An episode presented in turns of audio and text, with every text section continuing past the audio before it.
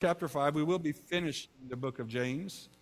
James chapter 5, we're going to do verses 13 through 20. So we have a lot of text, but hopefully won't keep you too awful long. As the Lord leads, we will go. Let's look together, James chapter 5, and let's start with verses 13 down through 15. The word of God says, Is any among you afflicted or sick? Let him pray. Is any merry or happy? Let him sing psalms. Is any sick among you? Let him call for the elders of the church and let them pray over him, anointing him with oil in the name of the Lord. And the prayer of faith shall save the sick, and the Lord shall raise him up. And if he have committed sins, they shall be forgiven. Him. What do you guys think about prayer? We were talking a little bit last week, even in Sunday school, about this idea of prayer, and sometimes it just is a wish list, isn't it, right? And then we did the model prayer, which is a very powerful example from Jesus, that prayer is more than just giving your wish list, isn't it? Our be your name. Then what's next? Thy kingdom come, thy will be done on earth as it is in heaven, right? All of that before we ever get to us. And it's not me, it's us, right? Give us our daily bread. Forgive us our sins, right? We've heard a lot of things about prayer, and today I want to challenge you, and you kind of listen, and then hopefully you'll be able to speak to one another and speak to the pastor. And I really, my desire is for this space and this place to become a house of prayer. Okay? You settle on that a little bit, and you kind of chew on that a little bit today a few things kind of get us think about this morning. Do you guys ever remember prayer chains in the old days? We don't do them quite as much anymore. But it used to be that you would call someone and they would call someone and they would go down the chain and share with everybody. This is pretty good. One person said, By the time my outpatient surgery got to the end of the prayer chain, I had my legs amputated, I died, and I had left $100,000 to the building fund. Sometimes that's how that would go, wouldn't it, right? By the end of the story, they were just near death's door when really they just had a cold when they started, all right? Again, thinking about prayer, something to get us going this morning. I think this will be a good thing. And I hope that you will ask the Lord to give you boldness to pray in public spaces. When's the last time you prayed in a public space? Wednesday. Nice. So the three Penn boys and Grandpa Penn were fishing in Mississippi and we went to this Mexican restaurant, and we're in the South. And we sit down, and our food shows up, and we've all been fishing, so I'll have our ball caps on.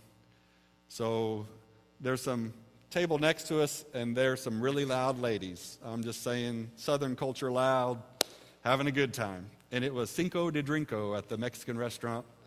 It was Cinco de Mayo, and that's what it said on the sign, Cinco de Drinko. So we probably should have known what we were getting into, right? Another table was another group of people, and they were just oh, loud. And so we take off our caps to pray, and the guy beside us takes off his cap and he prays with us. And one of the ladies at the table says, Shh, they praying, y'all. And everybody stops for a minute. What, when do we, sometimes we're like, well, we don't want to offend anybody. Don't worry about offending somebody. Pray. Let that be a testimony. Well, here's a, a good example of this. Um, in his book, Living Life on Purpose, Greg Anderson shares this story of one man's journey to finding joy. His wife had left him. He was completely depressed. He had lost faith in himself, in other people, and in God, and he found no joy in living. One rainy morning, this man went to a small neighborhood restaurant for breakfast. And although several people were at the diner, no one was speaking to anyone else. Our miserable friend hunched over the counter, stirring his coffee with a spoon. In one of the small booths along the window was a young mother with a little girl, and they had just been served their food when the little girl broke the sad silence by almost shouting, Mama, why don't we say our prayers here? The waitress who had just served their breakfast turned around and said, Sure, honey, we pray here. Will you say the prayer for us? And as she turned around, she looked at the rest of the people in the restaurant and said, Bow your heads. Surprisingly, one by one, the heads went down. The little girl then bowed her head, folded her hands, and said, God is great, God is good, and we thank Him for our food. Amen. That prayer changed the entire atmosphere. People began to talk with one another. The waitress said, We should do that every morning. And all of a sudden, our, said our friend, my whole frame of mind uh, started to improve. From that little girl's example, I started to thank God for all that I did have and stop majoring in all that I didn't have. I started to choose happiness. Say it in prayer. Can you do that? You can. I know some of us get scared sometimes, but you can do it. Amen. What do you want today? If you got your phone, you can use your phone. A preacher doesn't usually want you to mess with your phone in church, but you're welcome to do that at this moment. If you have a piece of paper and a pen, you can do that as well. What do you want? You want long life? You want to be able to retire?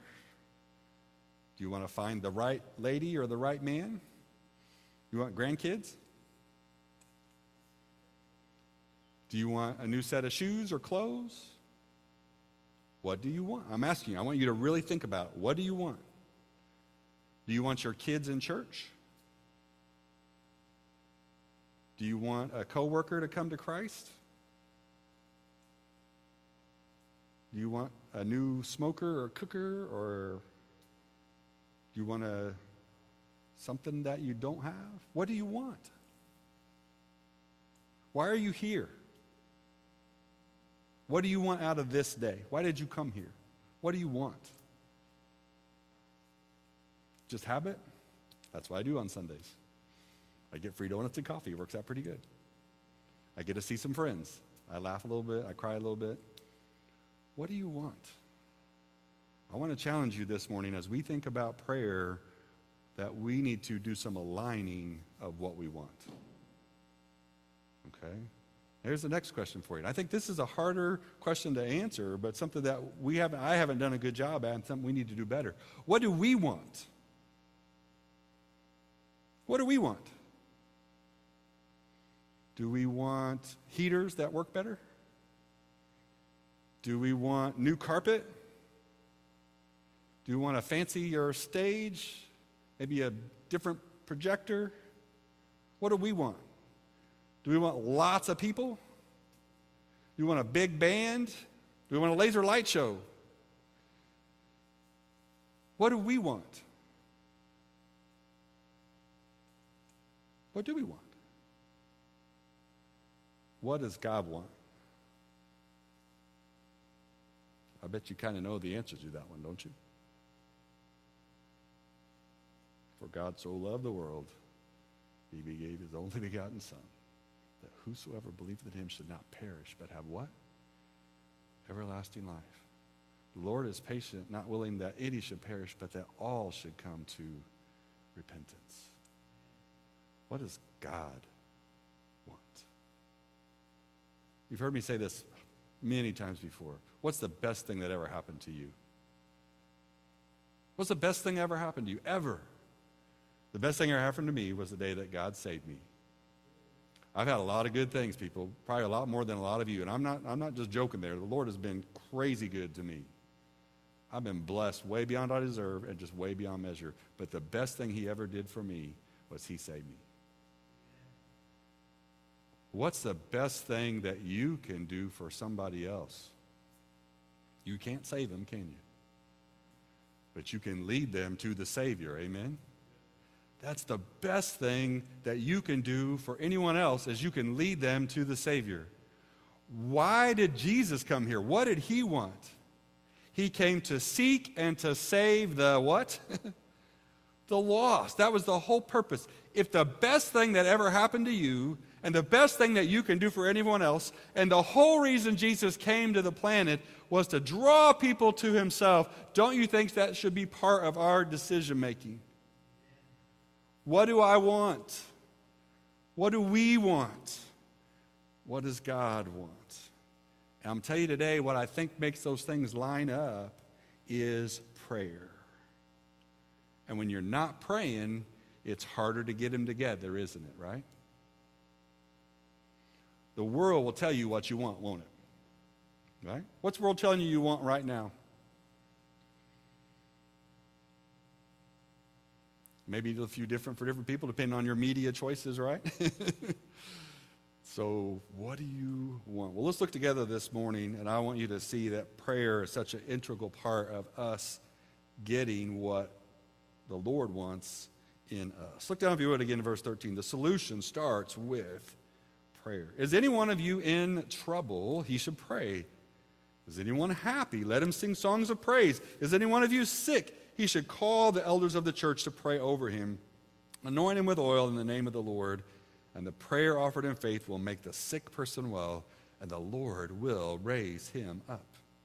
If he has sinned, he will be forgiven. Therefore, confess your sins to each other and pray for each other so that you may be healed. The prayer of a righteous man is powerful and effective. This passage is really simple. I'm trying not to complicate it this morning, okay? This is one of those things you can read it, you can take it for what it says, and you can act on it. And I hope that the Lord will do that for you uh, this morning. How many of you have been in trouble? And I don't mean like in trouble with the law, but you've just been troubled. you may have been in trouble with the law too, that's okay. but have you been troubled? Maybe even some of you right now, you feel like I am in trouble. Like things are not working out for me, they're not lining up. And you hear other people share, and you're so thankful that God is working in their life, but you're like, where is the Lord in my life? If you have a problem, where do you start? Where do you go if you have a problem? You go to TikTok, amen? No, but that's what we do sometimes, don't we? I have a problem, so I'm going to go Google it. I'm going to YouTube it nowadays we can do Bard or Chat GPT and ask the AI robot to tell us what the answer is, what's the meaning of things, right? It's crazy. But for so long, we've been doing this since even I was little. It was Donahue, and then it was Oprah, and then it was whatever self help person, wasn't it, right? And we might do that with other people in our lives. When we have problems, we find ourselves going everywhere else first instead of going where? To the Lord. If you're going through some trouble today, start in prayer. Start there first. That's what James is saying. If you're in trouble, pray. And again, I hope this place can be that place of prayer, but I hope you have a place of prayer in your home as well. But start with prayer. Whenever we are in trouble, the first place we should turn to is the Lord. Now, how many of you aren't in trouble today? Is anybody here just merry or happy I'm going to tell you, probably this day, and I, I could go the other way sometimes, but today is a good day because your preacher loves a cool morning. So I woke up this morning, opened the door, let the pup out, and it was just like, ah, thank you, Lord. You go outside and the sun is shining. It's a gorgeous day out there, isn't it? Not supposed to be hardly any wind today, so that's like really nice too. And I'm like, okay, I'm happy. So I got my belly full. Uh, somebody fed me some donuts this morning, whoever that was. We were talking about that in Sunday school. Whoever's been taking care of us with water and donuts and coffee, thank you. We want to say thank you for that. I'm in a good place. But even if I'm in a good place, even if everything's going good, what does the scripture say I should do? Sing, should praise, I should pray. Amen? See, sometimes what happens to us is everything goes good, we forget about the Lord, don't we? You know that judge's cycle, right? That the Israelites always did, right? As soon as things got going good, they forgot about the Lord. They enjoyed their prosperity for a while, and then they would enter in their sin, and then the persecution and the trouble would come, and then everything would fall apart, and then they would cry out to God for help. God would send a judge, He would rescue them, they would make a commitment, things would get good again, and then they would forget Him all over again, and just over and over and over and over, right? But we don't have that problem, do we? Right?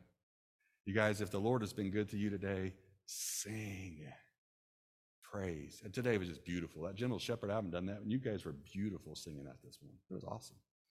If you're married today, if you're happy, praise the Lord. Let it, let it, let it out. And you're encouraging others when you do that. Because somebody who may be down may see you, the Lord, lifting you up and be like, oh, thank you, Lord. At least you're helping my brother and sister out right now. Thank you for that today. Again, if you're in trouble, or even if you're not in trouble, we should be praying. Look at this next one. This is really interesting, and I want you to look closely at this today. Are you sick? What should you do? Right. Now, the preacher's hard on you sometimes, right? Again, you're hearing me this morning. I think the most important thing is that people come to know Christ. And that is so important, isn't it, right? And yet, James admonishes us to do what? If we are sick, what should we do? We should pray, right? It is not wrong to pray for the sick. Now, our whole prayer life shouldn't be consumed with everybody's medical and health needs, but we should pray for sick people, and we should pray for ourselves when we're sick as well, right? Now, notice what he says in this passage. I think this is really interesting. When we're sick, there's some conditions kind of laid out for the sick. What's the encouragement here? That the sick person should do what? They should call for the elders. This is kind of interesting. It kind of goes with what Diane said a little bit this morning. Sometimes you're too proud to ask for help, right? You're waiting for somebody to show up at your door and someone to come to you and pray and someone to just to figure it all out and then come at you to take care of things. But what does James say about the sick person here? They initiate the request, don't they, right? You guys, I don't know that we have done this since I have been at this church. I did do it a few times at our church in Salem, where someone came to the elders of our church and they said, I am really sick, and I wondered if you would anoint me with oil and pray with me. And we did that according to the word of God. But we didn't call out people. As elders and as leaders of the church, we didn't say, oh, so and so sick. We'll just call them over here and tell them we'll anoint them. Why is that so important? Because the person who is sick needs to have faith. You tracking with that? All right. So, again, and this probably will happen if the Lord tarries and we stay here a long time. Um, I will probably, there'll be people that are really sick that need to be served and need to be prayed for. And we will pray for them, as Teresa did so good today, to remind us to pray for one another who's sick, right? But sometime, and again, it needs to be of the Lord and not prompted by the preacher or by anybody else. But if you're in the scriptures and you're walking with the Spirit and you feel that the Lord says to you, I need the church to pray over me, and I would like to be anointed with oil and be prayed over. You come to the elders of this church, and we will do what the scripture says here to do. All right, again, hear the word, not the word of me, the word of the Lord today. And so the elders would come around, the elders would anoint with oil. And notice, it's so important in the name of the Lord. Who's going to do the healing? I'm not a faith healer preacher. And to be honest with you, there is no such thing. It's in the name of the Lord. It's for His glory. It's for our joy. That's how it works. You guys know how it works, okay? So it needs to be, the prayer needs to be in the power and in the name of the Lord through the faith of the sick person and the faith of those who gather around that person. And then here's a powerful statement. Now, you've got to hear this correctly today, and I do too. The scripture says that the prayer offered in faith will make the sick well. And we all know this to be true. Does every person that is sick and they pray to get well, does every single one of them get well? We know it doesn't work like that, right? Okay? And so the, the, the real thing here is, again, it's that leading of the Spirit to know when the Lord is calling. But it uh, is what I would tell you this morning it is a dependence upon the Lord. That's what He's looking for in this situation, right? That we would trust Him no matter the cost, no matter the cost. I really remember, and I just I don't think I'll ever forget even this Easter when we did Good Friday and we set up here in the front, and there was three different people who shared about the lack of peace and the hurt in their life, and they were wondering where was the Lord when they prayed, and yet each of them also shared that they found that the Lord was with them through the trial. And I'm going to tell you today that sometimes it's not so much about the answer as it is about the presence of God as we go through the furnace. Again, hear the Lord today, not me, hear the Lord today. You guys know this, but I want to reiterate it this morning. Prayer is not a guarantee that you get what you want. Prayer is a request of that's what it is. Most of us know people that have been healed, and yet most of us know people that died praying for healing. But the point is, God wants us to depend on Him, and if we do that, He will do what is best for us. And again, notice the key ingredient in this passage, especially, is faith. Without faith, prayer is just useless words, but in faith, prayer will move mountains. Go back to that question this morning. What do you want? When you have what you want lined up with what God wants and you pray in faith, what happens? Let the sea part. Let's walk through. Let the fourth man show up in the fire. Let the floods come down, right? When we line up our will with the Lord's will, He delivers. That's all we need to do. Now, what we've got to work harder at, and this is where your preacher is failing, you've got to pray for him and you as well. We got to know what the Lord wants of us, what we want. Because if we figure out what we want, and it's with what God wants, ain't nobody stopping us, people. Right? But we're still kind of here. We're trying to get there. We're doing, we're doing good and we're trying, but we're not right in line. When we as a body figure out what God wants and we pray for that with faith, look out. Today, even as you sit in the pew, you be praying, Lord, please help us as a body of believers to know what we want and to line it up with what you want. And that's not penology, that's the Lord speaking. Amen? He will honor that, all right?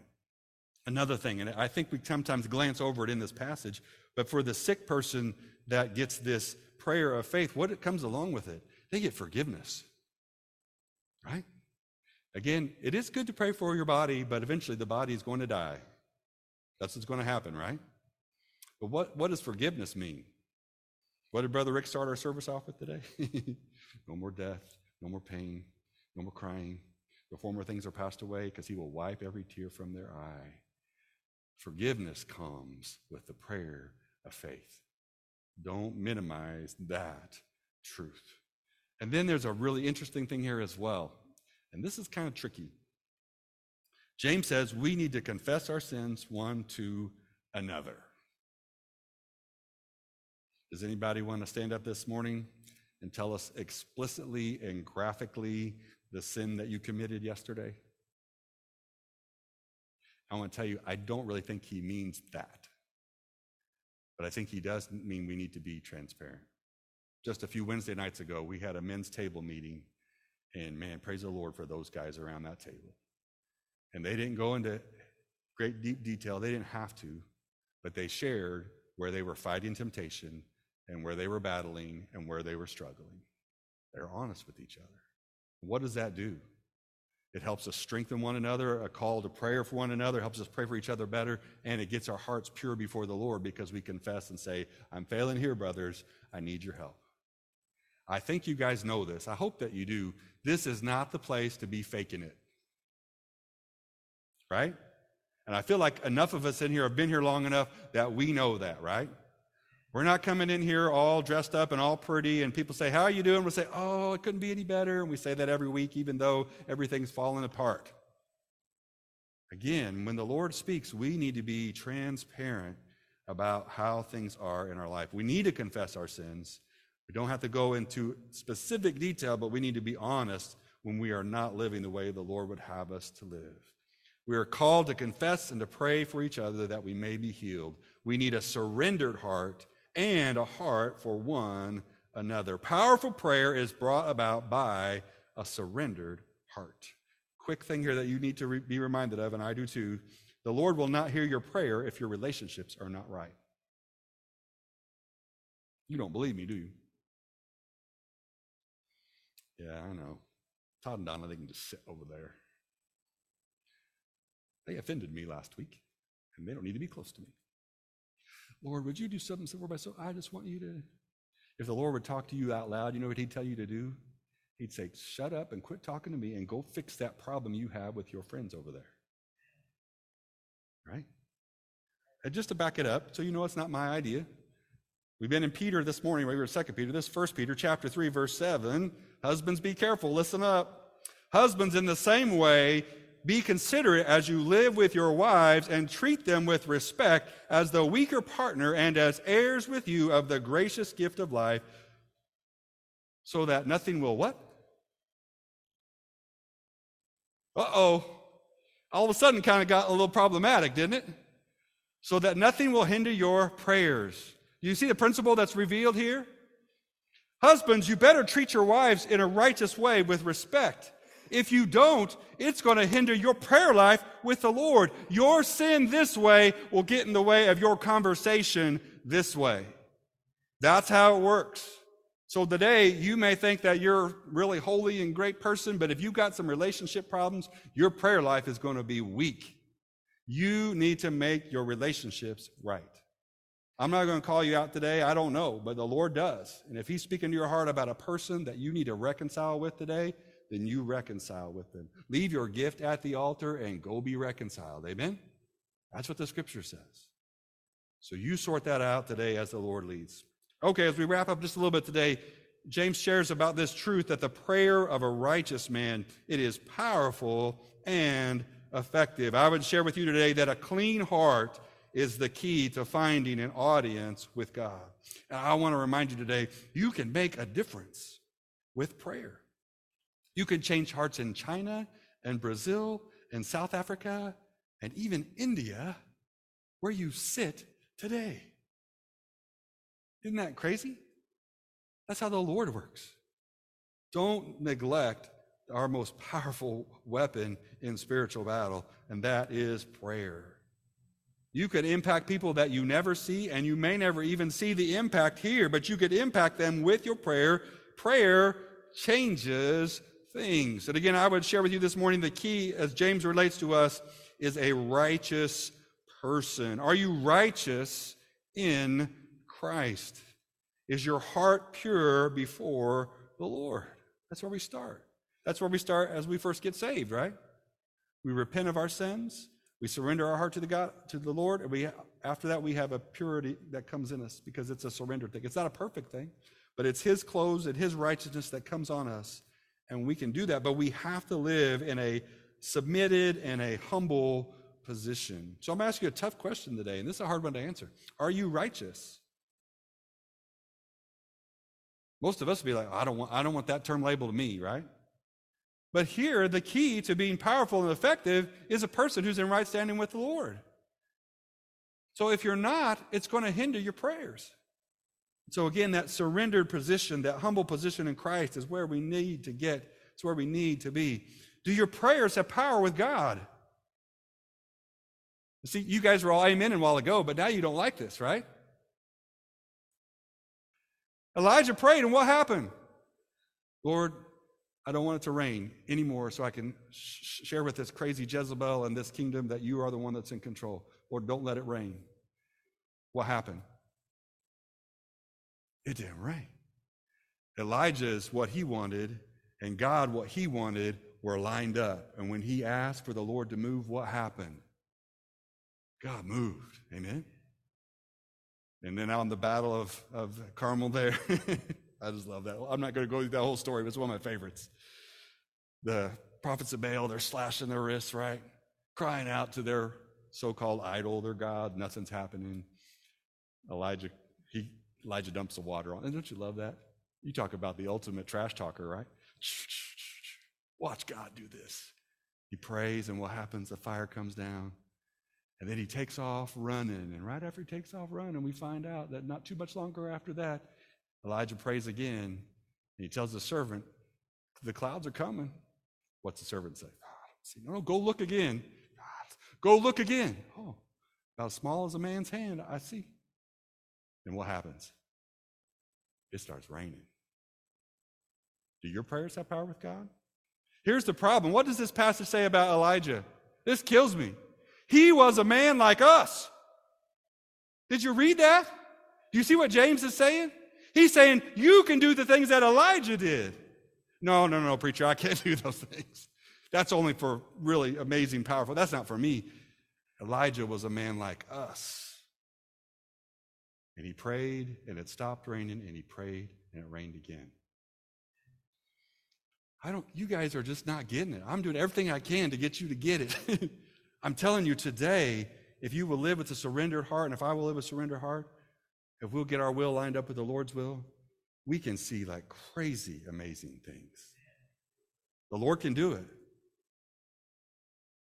But we got to be humble enough to confess our sins, to repent, to pray the Lord increase our faith, and then we have to step out and act as He leads us to, right? This is a great quote from um, Richard Osher. He says, Going to bat in the ninth inning is nothing compared to praying in an intensive care unit. What's on the line in the ninth inning? A win or a loss? Man, you go into an intensive care unit lined up with the will of God, that world championship ain't nothing compared to that. Right? Where's your faith today? Okay. Again, let's walk through these verses real quick just so you guys know the preacher's not making this stuff up. Verse 17 Elijah was a man just like us. He prayed earnestly that it would not rain, and it did not rain on the land for three and a half years. And again he prayed, and the heavens gave rain, and the earth produced its crops. So, what's happened to me, you guys, is since I've come back from India, and I still I can't get that image out of my head. When we went go up, show up at a building, and usually it was the young girls that came first. They would come from the neighborhood. They would come into the building. Paul can testify to this. They would come into. They would sit down on the carpet, and they would just fold their legs. They'd have their Bible with them, and they would start praying, because that little bitty concrete building to them was a place of prayer. They would fellowship there. And they would sing there and they would even dance there. But priority, primarily, you know what that place was to them? It was a place of prayer. And I want this place to be that. Now, I, am not getting on you guys. I mean, good night. I think we're trying to do some things well, right? When we start the service, Brother Rick prays, right? Then we have an offering, and usually Michael or somebody else prays for us, right? And then the preacher, before his message, he tries to pray. Even when we're done, Brother Todd's going to close us in prayer. We are trying to, to bring prayer in here what I would love to know and to hear, and I don't even have to see it, but I would like to know more often that somebody's just walking in here on a Tuesday at 9 a.m. and they're down here or they're sitting right there and they're praying. And I know a couple of you do that, and you really encourage the preacher when you do that. But we need more of us to do that.